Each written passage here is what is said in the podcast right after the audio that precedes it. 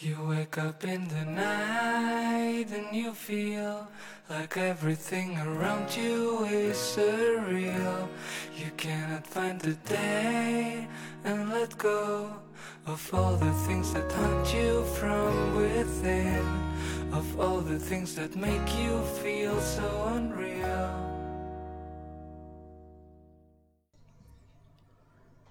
大家好，这里是二七物语，我是主播剁椒。大家好，我是老猫。今天又到了录案子的节目了啊！嗯，今天咱来讲一个连环杀人魔。这个杀人魔在国外特别有名儿，可能国内的也有人听说过啊。但是国外为什么有名儿呢？其实就是，嗯、有两点原因。啊一点是因为，呃，国外这媒体比较那个，就我觉得是比较操心的啊。啊，他们觉得说，为什么我，尤其是美国那边，就是说一出杀人魔什么的这种，尤其连环杀人魔，就是我们美国的，嗯，好不容易出来这么一个，就今天要讲的这个，他不是美国的，所以他们就觉得，嘿，这终于逮着机会了，就老大肆宣传他们。哦，这是私心，还有一个私心是什么呢？就是首先，这个人他出现在苏出生在苏联时期哦然后我提苏联呢，又和美国，这个你看就有两个意识形态问题，嗯，所以很多外国的资料在介绍这个人的时候，都会和嗯所谓的意识形态挂钩吧。嗯，他们当时在写这个人的案件的时候，都会说是当时的苏联故意掩盖了这么一个人，而且他不承认这个人的罪行，嗯，是因为怕。嗯，和自己的意识形态相关，因为他们就是苏联自己在当时说说，我们这种国家，我们这种意识形态不会出现连环杀人犯，连环杀人犯是只有在你们西方那些资本主义才会滋养出来的一种就是丑恶的东西。啊，但是我其实感觉啊，从呃我查这些资料看，我觉得这就是西方媒体的一个故意抹黑。哦，因为这个人的犯案过程和审判结果啊，首先咱们现在网上你都能查得到，包括他的童年经历。如果要是苏联想隐藏这么一个人的话，说实话，咱们现在都看不到。你除非赶上一个什么五十年大解密，嗯，一百年大解密的时候，可能会放出一些这些人相关资料。但是你现在你能随随便便在网上查到这个人信息，我觉得更像是西方媒体的一种污蔑。哦，就他们不永远都造谣咱们东方的这些国家嘛。然后然后这个人儿呢，他他有名儿也也是有一个厉害的点，他是当时被称为有史以来最可怕的连环杀手之一。但是呢，他是苏联时期最有名的连环杀手，没有之一。哦，就等于说，他就在苏联那边一提连环杀手就顶了尖儿了，他和别人没有平起平坐的那个机会，人家就是独一份儿。就等于苏联解体前呗，就是，对，嗯他就他名字叫安德烈·奇卡蒂洛，哦咱后面就就叫奇卡蒂洛就可以了。嗯，他是从一九七八年到一九九零年，至至少杀了五十三个人。哦为什么说至少啊？是因为能找到的证据。嗯，还有一点就是他自己主动爆料。嗯，加一块儿是五十三个人。嗯，这个数量虽然和咱之前有一些案件就是一杀杀，就是就是恨不得百人斩的那些，啊，就是这个数量上虽然不一定是最多的，而且这个时间，你看，咱之前不是像我讲那个人叫啥来的那个人，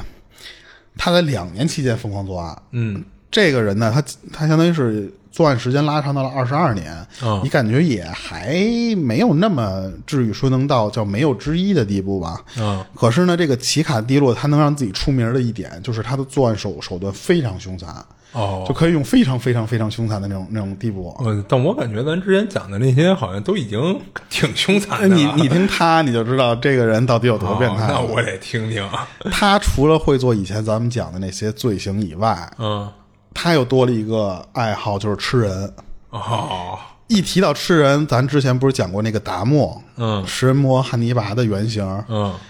其实这个奇卡蒂洛也是汉尼拔的原型，哦，就是当时汉尼拔这个作者，他其实就是他不是参考一个人，嗯，他是参考了世界上好多这种连环杀人魔，尤其是变态杀人魔，嗯，这些人的特点综合出来塑造的这么汉尼拔的这么一个形象，嗯，而且不光是这个奇卡蒂洛和达莫，还有一个也是就是挺值得讲的一个人儿。那个到后面咱可以就是以后的节目再提到那个人儿。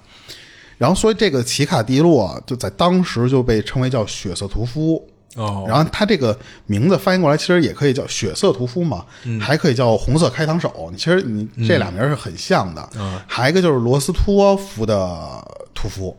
就反正这相其实都是类似的形容词，但是他就是来来回回这么好几个称号。然后这么多的这个被害人，就是首先咱就不能从嗯，就是案件的结尾讲起了。嗯，一般这种情况下，你就得看他是什么作案动机，才能一下说杀了至少五十三个人。他的作案动机可怕就可怕到什么程度啊？他没有冻结，他不是没有动机，他是嗯从小、从他落草开始，他的动机从那个时候就开始了。啊，因为咱们可以推算一下啊，他的从出生开始就就注定了这个奇卡奇卡迪洛这个人儿，他的人生轨迹就和别人不一样。他当时出生在一九三六年，就是一生下来就首先查出来，奇卡迪洛这哥们儿脑子有问题，哦，是真的是脑子有问题，他是有就是脑积水，嗯，而且呢，他这个脑积水还会影响到切卡迪洛一个什么程度啊？就是他到十二岁之前，他控制不住自己，他老尿床。哦这个我记得咱以前听说过一些新闻说，尿床是很正常，但是如果你要是到多大岁数之后还尿床，嗯，就应该查查了。他就属于就是那个应该就查查的那个那个 那种情况，所以他到十二岁之前，你想十二岁差不多也得小学四五年级，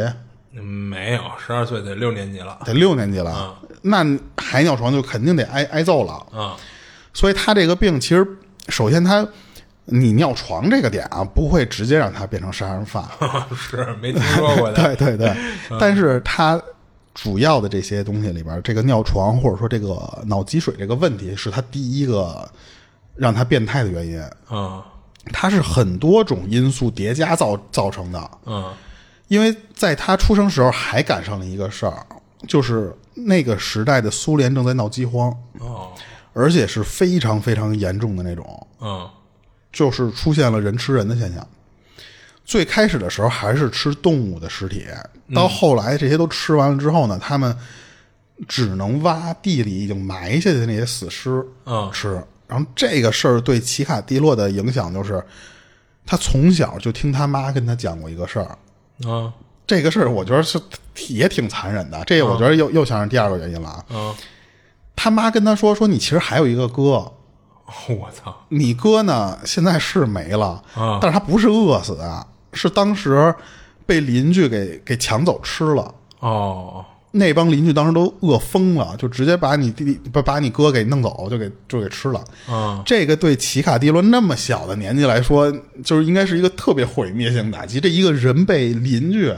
是就而且三观啊，而且这些邻居都是还平时你看跟互相还打招呼呢，他他把我哥吃了。啊所以就当年奇卡蒂洛就经常会出现一个什么问题啊？他说我从小就他为什么信这一点，就他哥被吃这一点，他说我从小我就见过这这种情况。哦就好比他在小时候跟一些小伙伴在那玩游戏的时候，他说玩着玩着，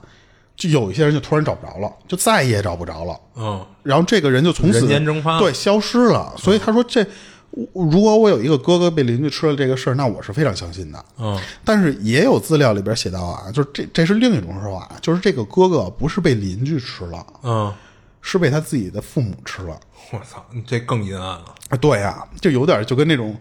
就是日漫的那种主人公的那种背景儿、那种那那种介绍似的，怎么惨怎么弄。嗯，这是另一种解释。反正呢，就是不管是哪种说法啊，都没有一个能确凿的证据，就是说。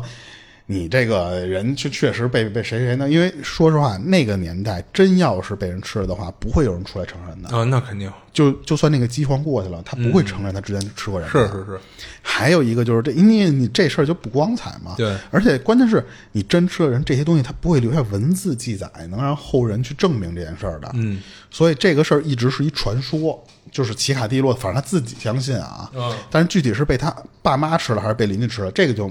不可考了。嗯你不光是脑积水、尿床，还有就是这个他哥哥这个问题。嗯奇卡蒂洛小时候还有一个影响比较大的因素，就是一九四一年这个时候，一九四一年二战时期，嗯奇卡蒂洛是亲眼见过战争的那一波人，而且这个战争就发生在他们自己家门口。哦，他先是看见，我记得啊，这个咱们就先打到家门口了，咱先不涉及到这个我们现在的这个国际这个什么纷争的这些东西。我记得当时看奇卡蒂洛的出生地好像是现在的乌克兰，但是苏联时期是不是他们都在一块儿？我记得是，啊，应该是对吧？所以就是那个时候还叫苏联的嘛。嗯，他是那个战争是打到家门口了，而且就是他们自己家的房子，就是就直接就被那些人给就战争就给烧干烧干净了。啊，他自己的父亲呢，就因为这场二战，他说也是被应招入伍，但是没想到一上战场就败了，败了之后让人给逮起来当俘虏，哦一直被关在集中营里面。而他母亲更惨，他母亲是被当时的德国士兵嗯，当着奇卡蒂洛的面儿被强奸，嚯，这个对奇卡蒂洛也是造成了非常大的冲击。是他关键是，他有一个妹妹，那个妹妹就是当时德国士兵强奸他母亲时候留下来的证据，因为当时的他哦爸还在集中营里呢，哦，我你知道吧？他是有一个妹妹的，那个妹妹就是在当时那个状态下留下来的一个这铁铁证如山啊，我靠，对啊，所以其实你想自己爸爸参加战争，但是他当时是不知道被关在集中营里的，嗯他以为就战场战死了。嗯再看自己家被烧了，自己母亲我当着自己面儿被德国士兵那什么，关键是最后他多了一个妹妹，这个妹妹还是就是那个、嗯就那就大个家一想就明白是怎么回事，对，所以他当时就这些东西就对他特别小的时候就已经就影响的非常严重了。嗯，到一九四九年的时候，西卡蒂洛的那个父亲才被释放出来，就从难民、不是那个集中营里放出来。嗯但是呢，你回家没有被当成英雄，反而就开始倒倒霉，因为那个时候刚战争就是结束，就就他们这些邻居什么的，慢慢又缓过劲儿来了嘛，开始觉得你怎么能活着回来？哦，对，就可能当时好多人都家庭不完整，在在那个状态下，其实有些人的思想是确实是很、嗯就很比较畸偏形激的嘛嗯他们就不是，他们不是不是说好多人那些人就都失去家人了，他们想的不是这个，嗯是你出去打仗了，然后你一下消失这么多年，你现在全心全意的回来了，那你是不是就是出卖了国家了？你去那边当叛徒去了？他 们他们的邻居全是这么想的。这个行为又影响了奇卡迪洛，一是因为他这个性格的原因啊，还有一个原因就是邻里间总觉着你奇卡迪洛就是你这一个小孩子，虽然你没有参加战争，但是你是一个卖国贼或者一个叛徒的孩子，嗯，那对他来说其实也是有点儿，嗯，就是怎么说冷眼相待吧，嗯，就融入不进去了，他经常就被人排挤。但是奇卡迪洛那个时候其实学习还不错，但是呢，他我为什么说他性格原因啊？他是一个特别内向的人儿。奇卡蒂洛虽然自己过得不太如意，但你看综上这么多点，他也不至于能走到一步一步像杀人犯的那个地步啊。嗯但是那按理说他一开始内心还是相对强大一点的，嗯，对，但是咱们不是有一句话吗？叫麻绳儿专挑细处断。嗯有一个最大最大的问题出现了，就是进入青春期时候的奇卡蒂洛，嗯，他发现自己那方面的能力好像不太行，嚯，他不太行的就是非常严重，其实就是嗯他相当于是在某一方面，就咱们就不用多说都明白啊，就是他有那些功能障碍，嗯这可能是因为当时就推断啊，就是因为他目睹了自己母亲的那个遭遇的时候留下的后遗症，有可能，再加上这个奇亚蒂洛不是内向嘛，他就有那种严重的社交障碍，嗯这两点吧，其实就是最让奇卡蒂洛受不了的，也就是奇卡蒂洛最终走向杀人的这个这一步的动机。嗯，就是因为在青春期这个期间，嗯，这荷尔蒙的催动下，他发现他在女孩面前，他就他自卑，嗯，就挺不起胸来，对，一直到十七岁的时候啊，有记载他是才有第一次射出的行为。嗯这个射出的行为不是，呃，和女孩儿互动的那个行为，嗯而是当时他和一个女孩玩儿，就是就是追跑打闹，然后他那个女孩儿被他给就是相当于就是互相推搡给给扑倒了。嗯扑倒之后呢，可能是那个小奇卡蒂洛受到了摩擦，嗯，然后这一摩擦他受不了了、被刺激了一下。对，然后他这是他的第一次哦，有射出的行为，他完全不是一个正常的一个，就嗯你知道吧？我说的那就个，都没有过程，说白了就是。对，嗯一直到了一九五四年，这时候高中毕业的奇卡蒂洛啊，他没上到他想上的大学。你看他这那个年代能考大学，嗯，就最起码证明奇卡蒂洛这人最起码不笨吧？对，但是他没考上的原因是什么呀？他觉得是自己的这个父亲那个叛徒那个呃，名影响声到他了。对，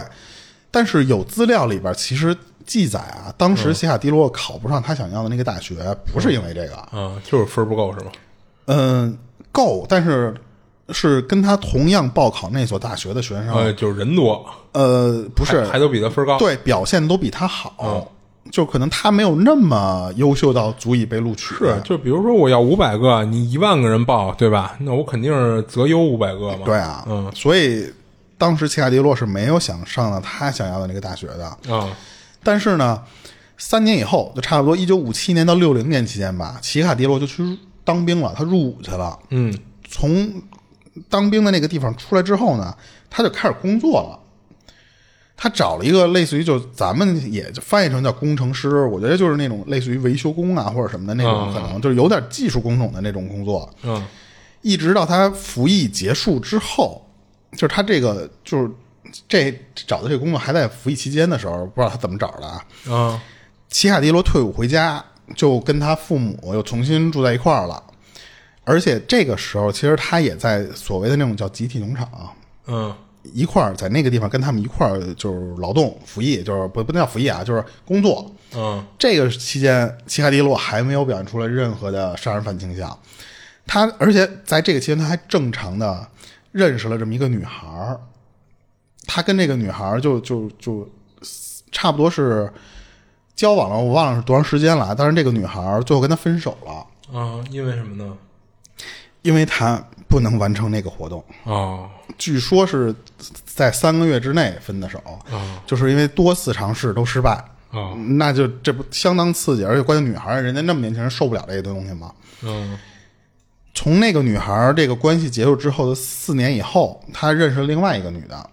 然后他就就最后结婚了啊！一年之后还真的有孩子了，这个就是非常厉害的一点，就是他他其实那个妻子知道他有这个功能障碍，嗯，他没有觉得说哎这怎么怎么着，嗯这是但一其实这他是一这种个说法，咱先按这种说法来说，啊，但其实他这个障碍不影响生育，对吧？对，只是他那个概率很低嘛，嗯啊，所以就据说是用了很努力的方法，就是用手粘上什么什么，你知道那种方式，反正特别不容易，要了这么一个孩子。但上但但是呢，你怀上孩子和获得快感不是一回事儿啊。嗯，而且我看啊，国内版本的资料里边提到是这是一个有出入的地方，就是虽然这个孩子是有了，但是呢，他的媳妇儿还是会经常嘲笑他，就是拿他这个这个事儿打击他。嗯，因为还有一点原因，就是你看他四年后认识这个女孩，还结婚，一年后就有孩子，啊，这个事儿实际上是所谓的包办婚姻，就是那边可能也有包办婚姻啊。嗯，是我记得是当时奇卡蒂洛的妹妹和妹夫撮合的，哦，而且是认识不到两个礼拜就结婚了。哦，就非常快的这么一个，所以没有什么感情基础，这是国内有一个版本资料里写的啊。嗯，但是这段时间的奇卡蒂洛就工作上实际上还可以，他是被任命为一个体叫体育主席，并不是那种特别大的那种体育主席，可能是哦社区的对，对对，要不就是某一大片儿的那那种感觉的。啊，这个就会出现一个问题，奇卡蒂洛有机会认识了很多青少年，嗯，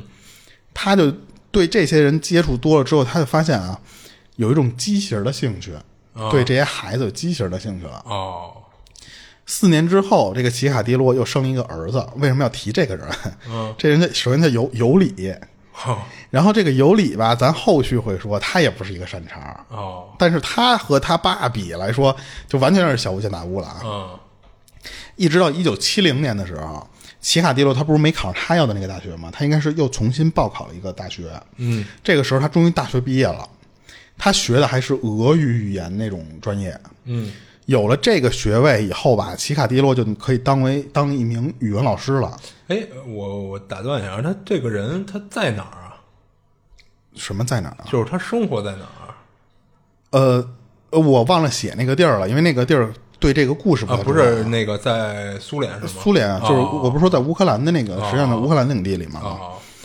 然后他，所以他就因为有这个俄语言这个学位，他就可以当语文老师。但是很快就被解雇了，因为在任职期间，这个奇卡蒂洛他企图就是性骚扰自己的学生。哦，据说啊，这都是据说，就是当时奇卡蒂洛是，嗯、一对一个十几岁的一个女生下手摸她来的，嗯，然后呢还在人身上留下了点什么，你知道吧？哦，然后几个月之后呢，另一个学生也是被他这么这么干了，嗯就会就有家长受不了了，就是来学校抱怨他。那肯定啊，然后就也有传言说他反复在学生面前自己玩儿小奇卡蒂哦洛，你知道吧？但是他从没被这些家长就指控。哎，那为什么呢？就就当时的可能各种背景原因啊，就是嗯他没有留下任何的罪证，就是说就但是他肯定是学校就不说要白他了没报案，对，就学校就不要他了，就是你你就玩蛋去吧。所以他从学校走了之后呢，他就找了一个工厂当普通工人去了，嗯，一直到七八年，这就是八年后了。这奇卡蒂洛终于受不了了，他发现这个就是年轻人太好玩了，你知道吧？然后我得我得对他们得下手。他第一次杀人就是一九七八年的时候，那个被害人只有九岁，嚯，当时资料里记载啊，就在那个年代，他用一个什么方式把小孩给骗走了？嗯，他拿一块口香糖。就就成功了，对，那个年代，你要是能拿拿出一块美国产的口香糖，哦，就是一个稀有产物。啊，所以当时据说是他把那个小女孩给拿着口香糖就给骗走了，骗到了一个河边的一小屋里边。嗯，那个小屋好像是他自己的，哦，他先是把那个小女孩把嘴堵上了，然后呢又把眼睛蒙上了，之后他就对这个九岁小女孩进行了就是不可描述，你知道吧？而且这因为是第一次作案，他就发现啊，在作案这过程中让他感到的那种快感啊，他不是在我侵犯的这个过程感受到的，嗯，而是他听到了那些被害人被折磨时候那个痛苦的惨叫，哦，让奇卡蒂洛特别爽，就真的是特别。我为什么用特别爽啊？就是因为他在这个时候他能能感受到高潮，嗯，就是这很明显的就是直接告诉你就是这个意思。所以他索性侵犯完了之后吧，他又把那小女孩给解开了。嗯，你想九岁的小女孩儿，她什么都不知道，她以为这时候自己就可以跑了嘛。然后她就觉得说：“哎，你这还想跑？你不可能！”就她又给抓过来，然后用刀把那个小女孩就给捅死了。哦，直到两天以后，他把这小女孩就给就就给撇撇尸，就给就给扔了。两天后才被人发现这个尸体。当时这个小女孩是直接被人扔扔在河里边儿，但是警察发现这个小女孩的时候，最后发现这个小女孩的死因是溺水和失血性衰竭，也就是说，他当时捅那个小女孩，他觉得嗯没死捅了死了，对，实际上那个小女孩还活着，嗯她扔河里最后是呛死的，就类似于那种情况。嗯，所以当时那个居民都疯了，说这一个九岁小女孩怎么被这么虐待了？嗯，本来在这个奇卡蒂洛第一次犯案的时候，他完完全全啊就可以根据很多证据，就直接指向他，就可以就逮捕他的。嗯，但是最终这个奇卡蒂洛啊一点儿都没受影响，那是为什么呢？这就是第一个西方媒体吐槽的地方，嗯就是说当时你们的社会不作为，你们不想承认这种不人道的行为是发生在你们苏联的。哦但是实际上嗯啊，是有一什么原因？是因为当时警方在办案的时候发现，奇卡蒂洛就是那个小木屋，它附近是有很多血迹，而且那个邻居也说说，案发当晚啊，这个奇卡蒂洛就在那个屋里没出来过，哦他哪儿都没去，就在那屋里待着呢。然后还有人就见过，他说好像他在一个公交车站和这个小女孩说过话，嗯，这些都指向了奇卡蒂洛。嗯，但是警方当时完全没有把奇卡蒂洛当成嫌疑人的原因，嗯，是因为在这个案发期间的时候，他们当地还有一个人儿比他更有嫌疑，嗯，这个人出现了，而且还就是被警方高度关注。嗯，这个人之前就因为奸杀少女进过监狱，嗯，所以警方马上就觉得又是这人儿，嗯，就把那人给抓起来了，而且是可能啊是用了一些非常规的手段，哦，哦，让那个嫌疑人给认罪认了对，所以当时这个嫌疑人在法庭上给自己翻供，说我不承认，我不承认。嗯他不承认跟那个女孩有关系了，但是没有人相信，嗯，就是因为他已经认了，因为警方自己也希望赶紧破案，你就赶紧完事儿就完了，而且民众也希望赶紧抓到一个凶手。嗯既然那你警方都说了，这人都承认了，那就都是他，所以他们就觉得这事儿太恶劣了，肯定就是你干的，没跑。所以那个嫌疑人就这么给齐亚迪洛背了一锅，嗯被判了十五年监禁，就是杀了一人才判十五年，嗯，所以当地的居民受不了这个情况，说你怎么就能让他判十五年？那十五年之后他出来怎么办啊？嗯你杀了个人，而且还是个未成年少女啊，你就给他判十五年，他们就就去闹事儿，就是这些民众就去闹事儿，最后还真成功了，啊，给就改改判了，哦给改判一死刑。嚯，就是那那那个哥们儿，他是有，他是之前犯过很多案子，嗯他就是他跟这有前科他嘛，跟这个案子真的是一点关系都没有，结果最后就替奇卡迪洛就直接就死了。嗯所以这事儿让奇卡迪洛知道之后就高兴坏了。嗯他说：“嚯，我这杀了人，不仅没被抓着，还有人给我背锅，啊这这这天降横财嘛，这不是？嗯最关键的一点是他发现他自己在作案的那个过程中，他体验到了他那个青春期时候获得的那种第一次小小奇卡迪洛那个、那个快感，你知道吧？嗯他就就说说那好，我以后就照这套方式作案。而且他很快，他说就是这不是他说，这其实是就是心理上的分析，就是他把这种这种作案方式获得快感，他是相当于画了一个等号。这就是一个病态的地方，就是我只要这么做，我就能获得快感；我只要这么做，我就获得。他完全没有想到我从别的方式上面获得快感了。嗯，所以他后续杀杀的那么多人啊，是手法几乎都和这第一次出奇的一致，哦就是他会有变化，但是基本上这个线路都是这么走。当时可能也是因为这个奇亚迪罗第一次杀人，他就是初犯，他当时没有马上在作案，他可能也是因为觉得这个民众的反应怎么这么强烈啊？虽然没有逮着我啊，而且这警方他可能也怕警方发现，你知道吧？所以当时的奇亚迪洛还没有马上连续杀人，他再次杀人呢是三年以后，就差不多一九八一年的时候，奇卡迪洛杀了一个十七岁的少女，理由你知道是什么？嗯他当时这个都是后来被逮着之后他自己说的，他说就是因为当时我想跟他啪啪啪的时候，嗯就完完成不了这事儿，哦然后呢我一生气我就给他弄死，哦这就是他杀第二个女孩的理由。就也很可能因为这次啊，他不是以杀人为目的，可能是这两个人是你情我愿的，因为当时这个被害人在邻里之间，其实就是一个以肉体换美酒的那种人，哦所以当时奇卡迪洛身上并没有带刀做这件事儿，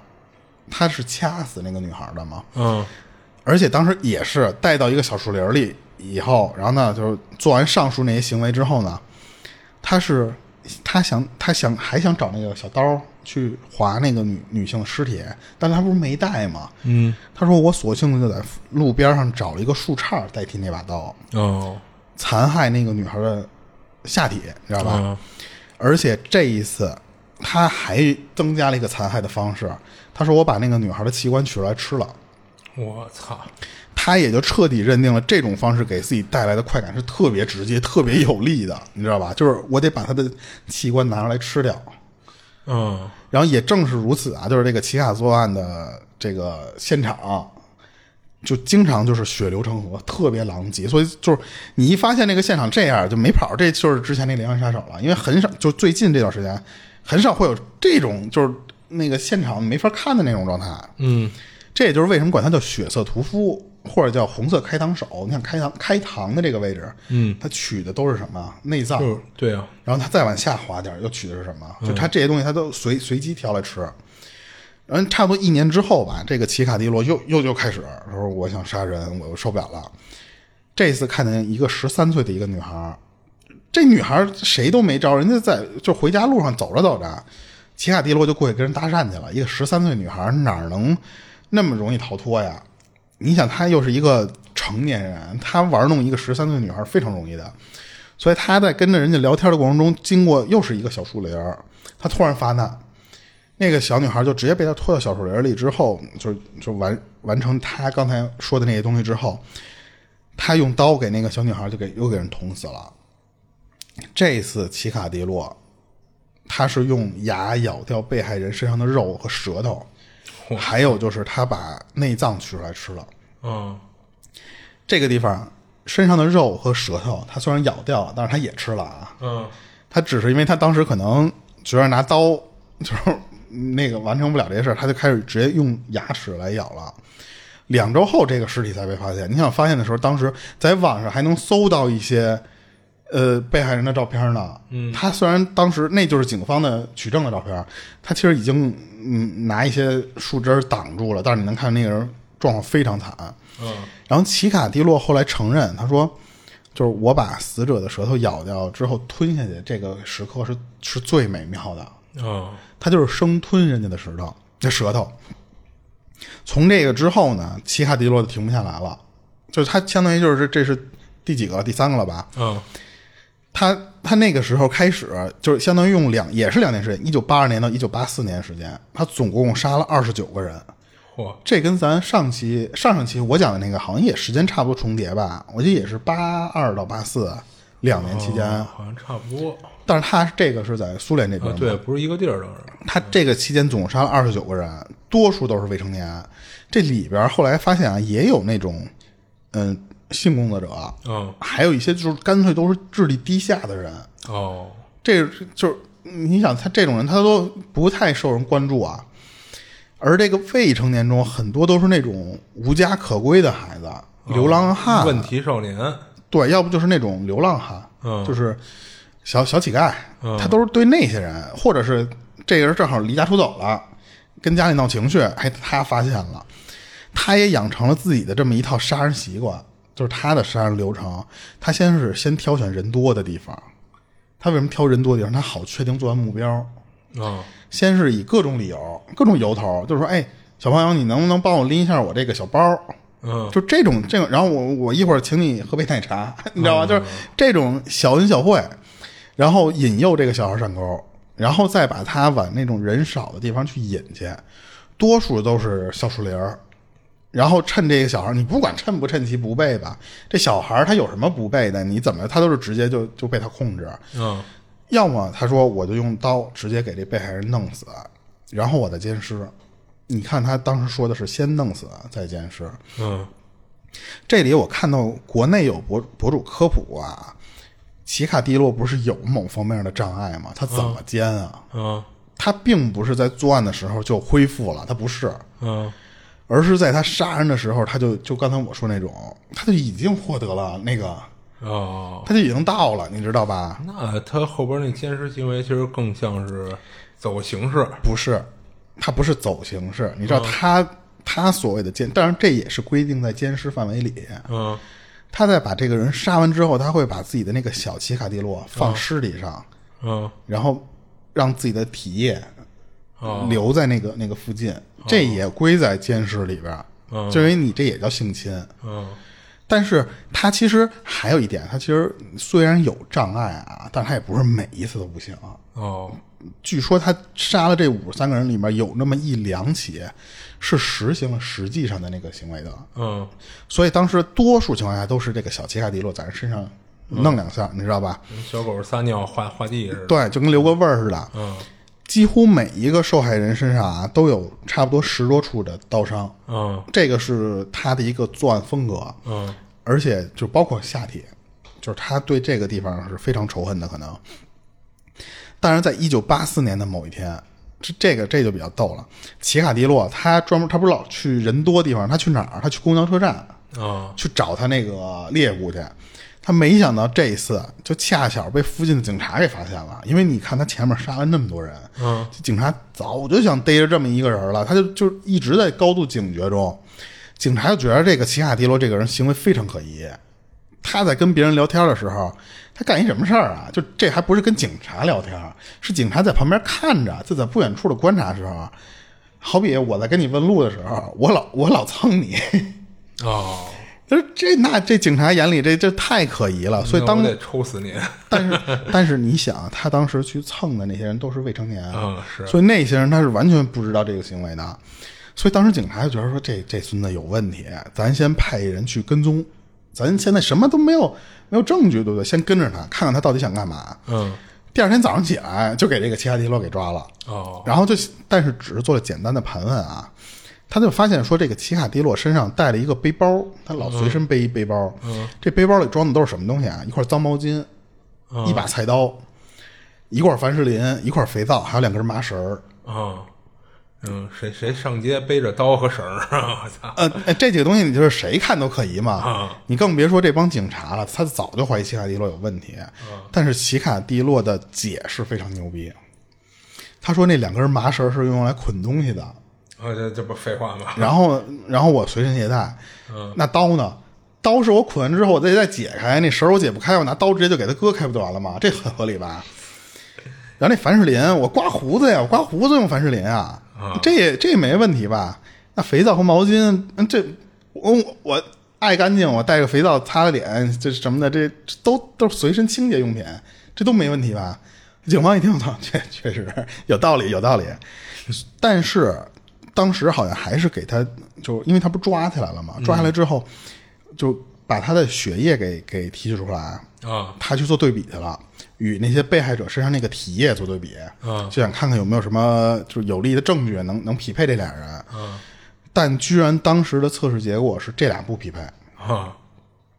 是直到多少年之后，警方才发现他之所以不匹配啊，其实这个就是奇亚迪洛，嗯，但是为什么不匹配呢？是因为当时他们提取的时候，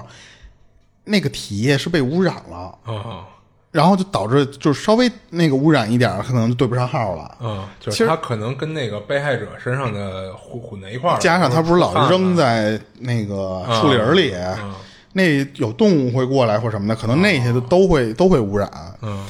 所以当时警方一发现，哎，不是，好像确实逮错人了。但是奇卡蒂洛当时心里想的什么呀？我怎么这么幸运？这一老天又眷顾我啊，这都查不着我吗？嗯但是警方其实还是以一个什么罪啊，叫干涉轻微罪行，我也不知道这个罪行到底是什么原因，就是这个罪名是这个干涉轻微罪行。干涉轻微罪行，，对，反正是关了奇卡迪洛一年，但是奇卡迪洛只关了三个月，人就出来了，嗯就随便先找了一个简单的小借口给他放里边了。出来之后，这个奇卡迪洛他就搬家了，搬到就这个别的地方，他同样又找到了一个厂子当工人。我觉得这个时候切哈迪洛搬家，他可能也是因为自己这不是觉得犯了案子之后，警方已经怀疑到他头上了。嗯，那我就打一枪换一个地方，我不住我这地方不就行了吗？嗯但是他这个你你换了地方，你齐亚迪洛想干的那个事儿，他是停不下来的嘛。所以在一九八五年的时候，他先后又杀了两个十八岁的少女。警方还没怎么着的时候，当地的老百姓受不了了。最近怎么这么多相似的杀人案，而且怎么跑到我们这边又开始出现了啊？嗯你们这些警察到底是怎么办事儿的呀？所以，迫于这些民众的压力，当时警方或者还有加上政府，确实下了挺大的力度，想抓住这个人儿的。嗯他们当时还起了一个代号，专门就是为了抓奇亚迪洛。但是虽然当时他们不知道是奇亚迪洛这个人啊，嗯，他们起的这个行动代号叫“森林带行动”，因为这不是他老去叫叫小什么森林什么森林带。其实我觉森林得带就是森林这一带，啊就是大大概这是直译啊。啊就我觉得就是森林行动就可以，啊就因为切卡迪洛作案的地点都是在森林、小森林、小树林儿，哦就这种翻译。据说当时这个行动是苏联有史以来最大规模的行动。啊他这个行动不光是排查森林，还有就是那些附就在森林附近的这些可疑人员，他们还要就重新搜集一些新的线索，而且前前后后排查了二十万的普通老百姓，二十万啊，嗯，只要有嫌疑就逮过来，就审一审，那一个一个排查，嗯没想到人没抓着，反而在这个排查过程中破获了一千多起犯罪案件，就是就是大鱼没逮着，然后呢破了一堆小逮了一堆小鱼的那种状态。嗯，这里边这一千多起有多少有多少是谋杀？是有九十五起谋杀。我操，然后是因为你看他不是有相当于杀人奸尸的行为吗？嗯，九十五起谋杀，二百四十五起强奸案，嗯，都顺带给破了，然后一百多起故意伤害，还有六百多起小杂项，这多他妈可怕呀！所以就感觉身边没有好人了，就是对，所以这么一排查，这一千多起案子啊，嗯 一下出来一堆人。嗯不光是这些，他说，当时那个排查他们还要做一个事儿，就是摸一些人的信息。这些人是哪儿的呢？就是那些敏感工作者，就是性工作者、那些人的信息。这些是在平时你是不好不好拿到，或者说统一拿到这么多的。他们一下统计了多少？四点八万人。哦就是四点八万名性工作者的信息， 嗯你说当地的这这这些人也够多的了。嗯这二十万的老百姓里面啊，最后光嫌疑人最后一统计，统计出来五千多个人。哦，当然，这里边没有一个是奇卡迪啊洛，那那肯定，这就让奇卡迪洛又高兴了。嗯，他越来越嚣张，他说：“这么声势浩大的一次排查，这都查不到我啊！这这老天就是让我干这事儿。”他甚至还在这个就是还在排查期间呢，他接着干干干坏事儿，接着犯罪。你想这个，你也这二十万老百姓不是一两年就能完成的事儿啊。对所以他在八七年的时候，他又杀了三个小男孩儿。第二年八八年的时候呢，他杀了两个少女，还一个少年，这就是少年就是成成年了。八九年的时候呢，他是两两个少女和三名男孩儿，这些哎，他还杀男孩儿是吗？嗯，对，那他对这些男孩儿有那些侵犯行为吗？有。我操！到九零年一月十号的时候，他又杀了四个小男孩儿和两名少年，嗯然后这还有这里边还有一个就是三十一岁的一个女女女性女子，嗯这个三十一的就偏大一点了，剩下这你看杀的全是小孩儿。啊到那年九零年的十一月份的时候，这个奇卡迪洛杀了一个二十二岁的女孩，然后她呃女子吧，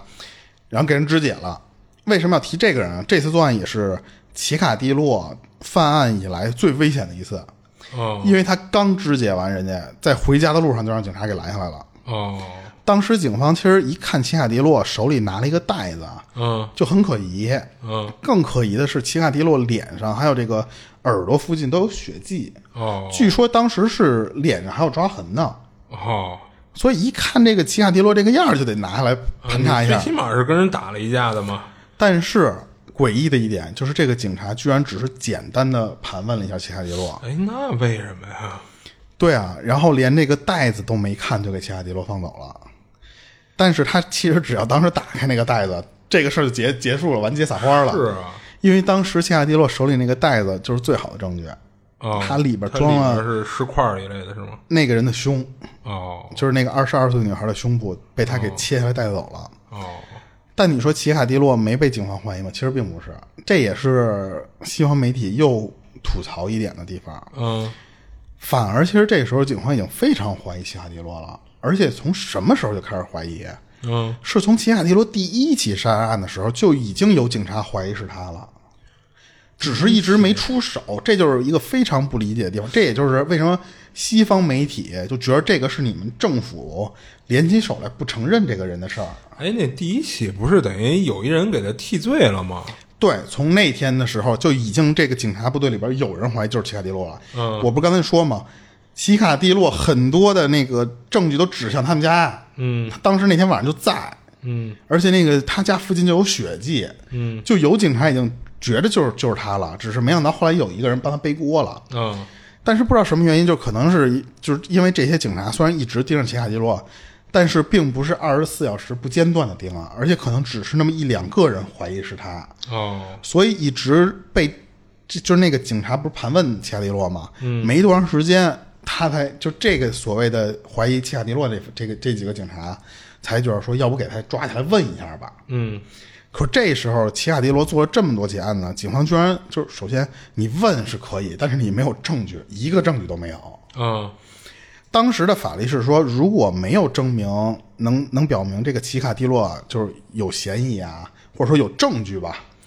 你只能关他十天，最多十天。嗯所以当时警方那边都着急，都疯了，说我已经怀疑这个人怀疑非常久了，但是一个证据都没有，那我十天一过，不就得给他放上来了吗？嗯所以他们当时想那种歪主意，就是说那个切亚迪洛你认了吧，就是类似于签那种认罪协议，嗯，说你要是认罪的坦话白，从嗯宽是吧？对，然后我们呢不指控你，哦我们给你判一精神病。哦哦，然后咱这事儿就结案。奇卡蒂洛完全没上套，嗯我估计可能当时那种冤假错案太多了，他知道我就算这么认了之后，你们肯定不会给我判成精神病的，嗯你就直接这个事儿就结案就了。是说白了，他不信警方说的，对，嗯而且我觉得他也是参考了当时给他背锅的那个人儿，啊冤假错案，这你我不可能咬死就不不承认嘛。嗯没想到这警方就拿奇卡蒂罗彻底没辙的时候，来了一心理学家，一个专门也攻心理的这么一个大牛，嗯这个人就据说啊，就是不知道说了什么，但是实际上后面是有的。他一来了之后呢，这个奇卡蒂洛开始叽里咕噜的全都说了，哦，就招了，警方就问什么他说什么，而且警方很多就是他都没想到的点，奇卡蒂洛自己在那儿给自己补充。不是？那这心理学家牛逼啊，他这也就是心理学家，他抓到了奇卡蒂洛。嗯，他找到他最那个脆弱的那个突破点点了， 据说当时那个心理学家说，就上来直接就跟奇卡蒂洛说：“说我来，我不是你的敌人，也不是你的保护者啊，我也并不是想定你罪，我就是一个心理医生这个身份，我来跟你聊聊天儿来。我想开场都这么说，据不是，据说这句话就直接就打动了奇卡蒂洛，因为在奇卡蒂洛这个时候，奇卡蒂洛已经五十四岁了啊，嗯，在他生命的前五十四年里面，没有人这么跟他说过，没有人愿意和他坐下来，就是心平气和的去跟他聊天儿。啊所以当时他听到这个心理医生一说这些之后吧，就是有你有想关注我的想法，想关注我做的事情，那好，我就全告诉你。就这也就是变态人的那个心理，你是琢磨不透，不能以常人的那种逻辑去推断他的原因。嗯，反正这个心理学家就就就就给办成了，你知道吧？特别厉害。但是当时的法律还有一个问题，就是奇卡蒂洛认了，他不是全认了吗？他把警方不知道他都给撂了吗？嗯，那也不够，就得是有物证是吗？对你得有尸体。嗯你你说你杀了一个十三岁小孩儿，嗯，我找不着尸体，那不算。没想到奇卡蒂洛一听说这个，你们缺尸体，好，没问题，我你想找哪个，我带你们去找。嗯就据说当时有五十六起跟奇卡蒂洛有关的案件，警方自己只只找到了三十六具尸体。嗯其余的那二十多具尸体都是警警方 跟着奇哈迪洛去去找的。嗯奇哈迪洛说：“你们那操真笨，找不着是不是？那儿呢，我带你们去，在那个山里呢。”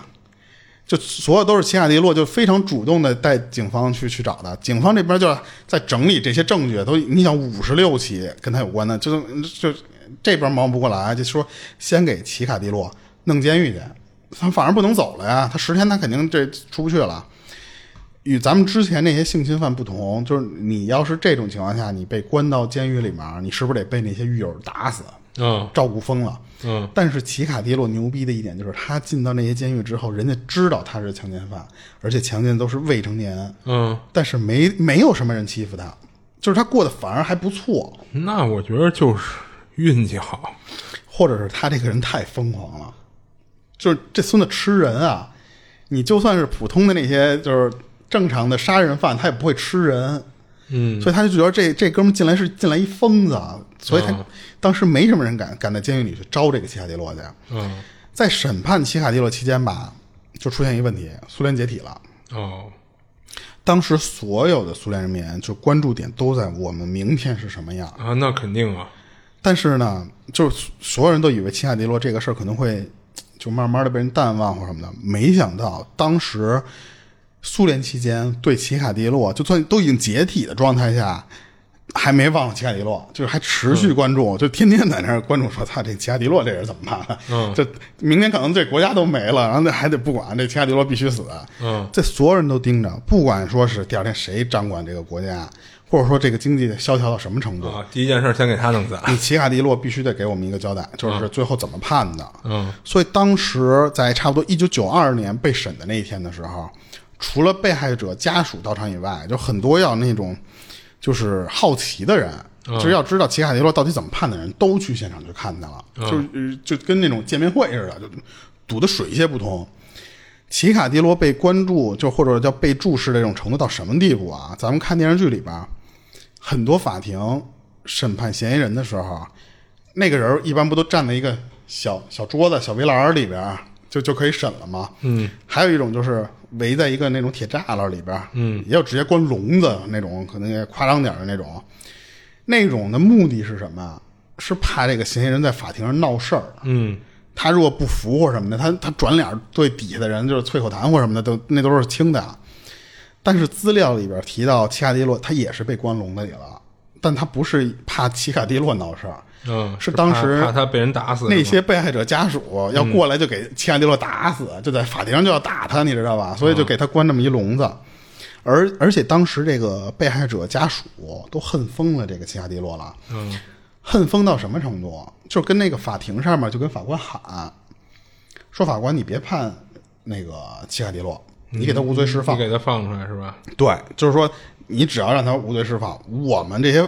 被害者家属我们自己处决齐亚迪洛。嗯所以当时还有一个情况是，这些家属就就一听到那些审判说，西亚蒂洛在某某某某年杀了一个小孩儿叫 A，那个 A 的那个父母就直接崩溃了，就在法庭上就晕过去了。嗯，就是他知道这人就是他杀，但是还是接受不了这个事事实。奇卡蒂洛更狠的一点是什么？他不是在笼里面，他知道你们拿我没辙，就估计也有他就是确实他这人就嚣张啊。当时在审判期间，奇卡蒂洛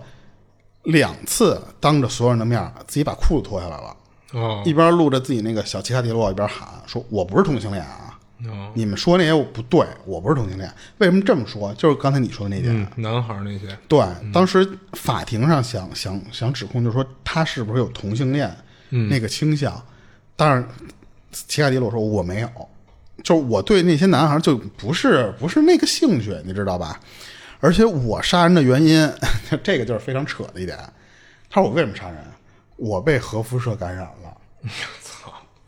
你想那个是什么年代？他说我被核辐射感染了，还说自己有精神分裂。就齐亚迪洛就就说，他说，他说你看啊，我是有家庭的，我是有一个美满的家庭的，我有媳妇儿，我有孩子，啊我还有这么一个工作，我只有在特定的时候才会成为一个屠夫。我其实就是类似于就是那种被魔鬼控制了，我没法儿，我没我没法儿控制我自己啊，这就是精神分裂啊，对不对？他就是想以这种话，他的原话是说，我他在法庭上直接就说，他说我是自然界的一个错误，是一头疯狂的野兽，我在不停的环境会变成另外一个我，我无法控制我自己，就像被那魔鬼控制了一样。尽管那些事儿违背我的本性，但我无法抗拒。你看，他说我是自然界的一个错误，其实就是他生下来有脑脑脑积水的那个事儿，嗯，加上他后边的那些就是各种被他刺激到刺激他的那那些点，啊所以他不承认这些都是自己的所作所为。嗯，他觉得是这个环境造成了我，啊对，而且他我估计也是想装疯装精神病啊。嗯法官在那儿念他犯罪证据的时候，他在里边唱歌，他在那个笼子里边啊在那儿唱歌。嗯然后，但是等都什么什么的这些审判结束之后，法官问说：“你有什么想说的吗？”然后切卡迪洛一句话都不说，就在那儿就看着法官，就在那儿装疯在那那种。但是最终这个奇卡迪洛其实他的罪行是五十六起谋杀案里面是五十三起成立了，嗯因为那三起可能彻彻就彻底找不着什么尸体了，嗯所以他相当于就是被判了五十三次死刑，嗯就是他这和美国就不一样，嗯这就你得撕五十三次。就法官就问齐亚迪洛，就是你还有什么想说的吗？就是这，反正这是最后你你的交代了。齐亚迪洛说，造成今天这个原因最大的责任就是社会的制度和政府官员，啊要不是他们的话啊，也不会造成今天我的这个这个情况。而且我这个病也有很大一部分原因，就是加上之前咱们说的那些什么大饥荒，就他提的都是那些东西。西亚迪洛说我做这些，其实我都是在为社会铲除垃圾。 你看他是当时他挑的那些人，无家可归的流浪汉，嗯，妓女，然后还有那些，他觉得这些都是社会的垃圾。但是他也有不是这样的呀，对，其实好多都不是，嗯人有他妈是自己走丢的那种。对啊，所以呢，他说就算是被关起来等待死刑的时候，就是就我也不是就是多好多坏的人，他他就是那种给自己辩解。他说我还就是给这个国家干了四十年的活儿，工作了四十年嘛，你们最终把我当成杀人犯和强奸犯。你你们这种是不对的，你们得废除我自己的死刑。嗯而且他一直在法庭上强调一点，其实这也就是最重要的一点，他一直在脑子里认为自己他爹不是因为那个就是战争被当做叛徒那个事儿嘛，他说这就是你们政治上面的牺牲品，这就是我爸就是其中的一个牺牲品之一。嗯，其实这个事儿对他的影响也是非常大的一点，他从小他掰不过来。但是他每一次提，就是他包括后边执行期，他一直在提这个事儿。然后最后秦海迪洛死的那个执行的那天也特别逗，是情人节，二月十四号。啊，他就当时我我我看了一下，不是所谓的毒气室或者药物注射，就直接拿枪崩死。嗯，然后其其实中间我跳了很多这个，就是这个结局其实就就结束了啊。嗯，其实中间我跳了很多被害人的过程。你想五十多起案子，咱们刚才只是挑了几个关键点，咱也没必要一一全描述一下。主要是嗯太残忍了。就是那个有的我看国外翻译的，呃就是本来就别扭，然后你翻译成那个样，我觉得就没法说出来。嗯，因为就我就简单说吧，提几个关键词：马蜂窝、嗯绞碎，嗯，就这种词儿，你就想想他当时做的那个事儿的现场是什么样儿吧。然后之前我不是提到过奇卡迪洛一儿子叫尤里吗？嗯，就这个人儿，奇卡迪洛在被抓起来之前，他媳妇儿一直都不知道奇卡迪洛这人到底干嘛的。嗯，他不是之前找了一个什么什么工厂当工人吗？嗯，他好像是一个类似于，嗯，他叫工人，但是类似于就是那种采购工。所以她一直以为自己老公老去去外面去去跑跑，可能是跑业去务嗯采购去了，你知道吧？而那个尤里就是他儿子啊，也特别牛逼。到到到后来，就是先是被判两年，这两年是怎么判的？原因是什么？是劫机，他劫了一个越南航天飞机，啊，他抢劫那个来的，然后判了两年，出来之后吧，又开始干诈骗，又被判两年，出去之后又开始干盗窃呀什么的，这个又被判了四年，然后后来还因为什么杀人谋杀，就是那种杀人未遂，又被抓，就反正他他儿子，你看他也是这种，就就几乎后半段的生活都是在监狱里过的，嗯然后咱们咱们其实这个这个案子整个就就结束了。就当时我看完这个案子整个啊，我觉着这个人比那个咱之前说的那个达莫很多了。啊你看达莫，他是当时咱们不是说他是专门对男同性恋下手吗？啊这个人他不挑，他不你我不管你是什么什么人，而且他专门挑小孩儿下手。嗯男孩儿，而且你看，他也是承认自己，他说我不是同性恋，我不对那些什么男同性恋那些人有有任何的想法，我就是在完成我的这个嘖获得快感的这个行为。但是他也侵犯男孩儿啊。对、他，我们不，所以我就不是说嘛，他侵犯他不是进入，嗯他其实就是甩两边，在那个人身上，所以其实他对那个男孩儿、女孩儿，他就是无所谓，我就是我拿小奇亚迪洛往你身上沾两下，这个事儿就达成就可以了。嗯，所以这就是最狠的地方。所以当时他这个案子一出来，一直到被他判成死刑之后，西方媒体那边就炸了。他们就觉得你怎么能出现这么凶残的一个人儿？那就是跟你们当时的那个，嗯，就是意识形态，就那意思，我们这样的国家是不会出现这种人的。对，嗯，对，但是西方那边不就是老就跟逮着咱们国家老黑似的啊，逮着苏联，其实不管叫俄罗斯还是苏联的一样嘛，他们都是一贯的做法，就黑别人。啊嗯然后他的那个做犯动机，我觉得是特别，就最明显的一点就是他那个障碍，嗯还有一个就是第二个就是他那个父亲的不公正待遇，我觉得这两点是最最重要的，对于他的走上犯罪道路上的这么一个两个刺激点吧。或者其实你说那个障碍，也有可能是他当时看见他妈的遭遇，嗯所以当时有人就觉得是因为当时那个年代，就那个背景下，才会有那种特特定的那种情况，塑造出这么一个畸形杀人犯来。然后当时我查资料，我也特别好奇他到底是不是同性恋。就有资料里边显示说，这个奇卡迪洛啊，他确实不是同性恋，而且他连恋童癖都没有。他对小孩儿可能我个人推断啊，只是因为小孩儿好下手。对，我觉得他觉得成功性会很大。你看他其实也逮过那个三十一岁的女孩儿去去实习，这可能我觉得小孩儿是因为更好下手一点。嗯，虽然警方那边认为他有恋童癖，我觉得他那个可能对他不是他不是在完成那个行为，他其实就是在在做那个事儿。我不知道能不能说得明白啊。所以他对儿童，我觉得更是容易下下手的一点。啊嗯他的这些行为就完全就是那种扭曲的性价值观。嗯，就因为你看他从小的时候，他见他妈被人欺负，加上他那种就是人吃人，所以到最后其实他出来这个事儿之后，警方去去找说他有没有这么一个哥，查不着。那个年代死的人太多了，所以查不着具体有没有这么一个人了。让他他最开始为什么他就他最开始你看他还侵犯都是女孩儿，到后来他不就慢慢的向男孩儿倾斜了吗？所以警方一直认为你就是有同性恋的那什么，而且当时他们推断啊，他当时行凶不是一直拿他要带把刀吗？嗯，他说那个刀具就是代替他的小切卡迪洛，哦，就这个我都我前面的案情我没有 我没有描述出来啊，这是就是有一些东西我就不说明了，就是他会用刀具代替自己的那个行为，嗯就是这也是一个我觉得他不是恋童癖的问题。然后当时还有一点， 这也是奇卡迪洛出名的一个问地方，就是他从第几个我忘了啊，他会把受害者的眼球挖出来。哦这就跟咱们以前说过那种他不敢看被害者的眼睛那个一样，哦但也不都全是。就起初的几个，他确实没了眼睛，当然到后来就变成了眼睛还在，别的地方就被特别残暴的处理。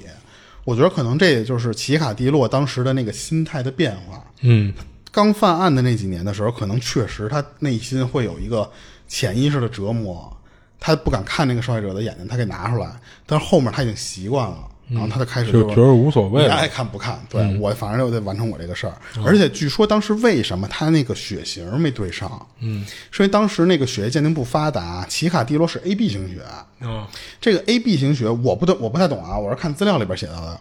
这个 A B 型血里边的 B，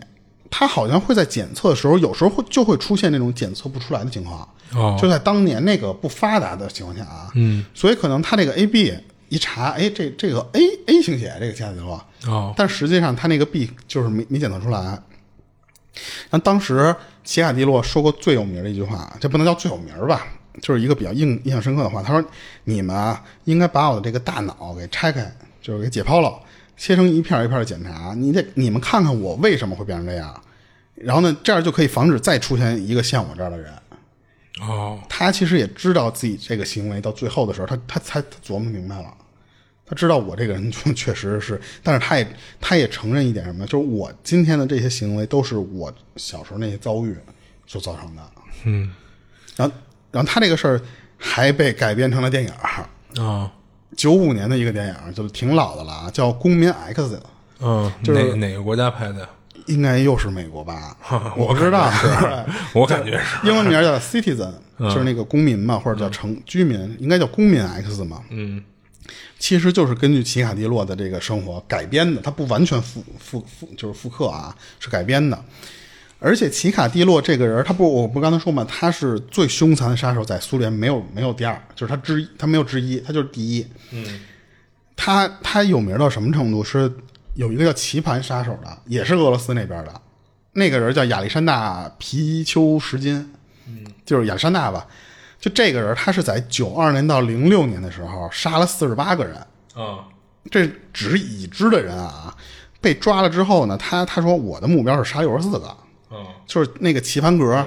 每一个格里边都得有一受害者。嗯然后当时就检检察官就在审这个这个时候，就表示就是就说这个哥们儿啊就这个棋盘杀手，啊我我可以非常笃定的说一点，就是他当时的梦想就是想超越这个奇卡奇卡迪洛，哦他也想载入史册，嗯，所以就是有很多的后来的连环杀手，其实都是被奇卡蒂洛这个行为给刺激到了。他觉得说，我这哥们儿太屌了，我得干一个比他还屌的事儿。就是后面有很多的这个俄罗斯那边的杀手，嗯，都是被这个奇卡蒂洛给影响了。所以为什么说他没有没有之一，他就是最牛逼的那个呢？嗯所以就是后面还有很多小案子，我就不说了啊。这个就是今天整个的这个就聊完了。但我觉得有一点什么呀，就是你可以说造成他这个杀手是有这这个那个那么多的诱因，但不能说是、主要原因，呃不是说主要原因，而是说不能是一个必然结果。就是当你的身处的环境，或者说你从小的环境那么恶劣，你不能说这个人就一定要成为杀手。呃啊，对对对，但是只是奇卡迪洛，他是因为这几个事儿走到一起，这个人走窄了，他能想到当时的唯一途径。你想他，他当时是不能完成那个活动的，嗯，他自己发现了自己能获得那个快感的方式，那只有这个。而且你想，这又是在青春期，就是属于那种性价值观最容易受到影响的时候，他感受到了，哎，我的这个方式才能获得快感，所以他就觉得这个就是我唯一的方式了。我觉得还是这人脑子有问题。那因肯为定我，觉他得肯定是脑子有问题，他生下来就有脑子有问题啊。呃，不不，我说的不是那个问题，不是天生的那个。嗯啊你不能说脑积水的最后都成杀人犯。对对对对，那不可能，啊、不可不能，不是说那个脑子问题，我是说他他自己思想的问题。对，就是因为我觉着啊，这世界上比他悲惨童年的人应该大把的人在那对对，啊、呃你不能说这样的人最后都要成为连环杀手，他才是一个必然结果。就就同样当时那个时代背景下，可能他们家都不是哎，最对，惨就是他可能是当时的那种环境下一个他爸普遍还现象。他爸还活着回来了，啊他妈还活下来了，啊很有很多当时可能就直接饿死或者战死，加上被杀死的人您。就不说那边，你就哎哎，那呃不那不就许不提了，那不就不提不许了说别地儿那啊就不提啊了，嗯不许说别地儿，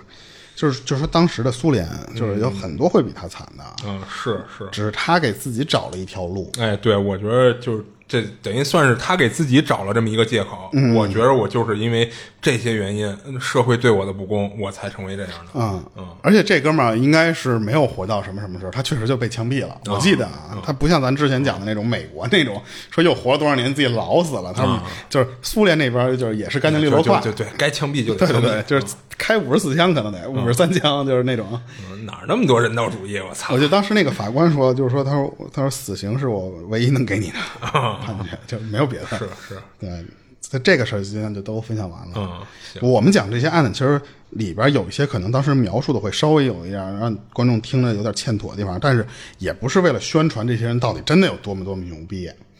就是嗯，说实话，就就这些人做这些事儿，我觉得听完故事的人不会真的去学去的。就大家知道有个善恶是非观就可以了，咱们就拿这个当一个故事防一下这些人。你想，咱们就能尽量避免你 出现了有其这实种我听完那个操，那一一排查，好家伙，身边感觉就没有好人了，我 操！所以，嗯，那人家那边啊，那人家那边啊，就就是咱们只是叫引以为戒、嗯就可以了啊，就不要觉得我们在就给人跟做小庄儿似的，而那不且是，就是教育教育孩子，还是得就是不要贪图那些小恩小惠。嗯，还真的是，还真的是，你啊就看是为什他么说富养，有时候富养是有道理的，不是说你你们家多趁钱才能富养啊，就是你他孩子该有一些小小小需求满足他没问题。就我记得啊当时人家说，为什么北京孩子就看上那么，就是和别的地儿的啊，就是嗯说看上去有点不不一样，就是人都说啊，北京孩子吃过见过。嗯其实这句话听着有点贬义，但实际上的意思，我在我理解来说，就是说有一些诱惑，你小时候你见过了，哎，对，然后这些手就是段你可他能。不会对你形成诱惑。对对对，但是我不光北京啊，可能有钱的地方太多了，啊吃过对见过的人太多了。就是就是我那以前我都是听人家贬低北京人的时候听的这句话啊，是，那其实是是贬义的 了。对对对对对，就就那些就跑远了，今天就到这儿吧啊。那个这里是二七物语，嗯，我是主播豆椒，我是老猫，下期见。下期见。 The world is crazy.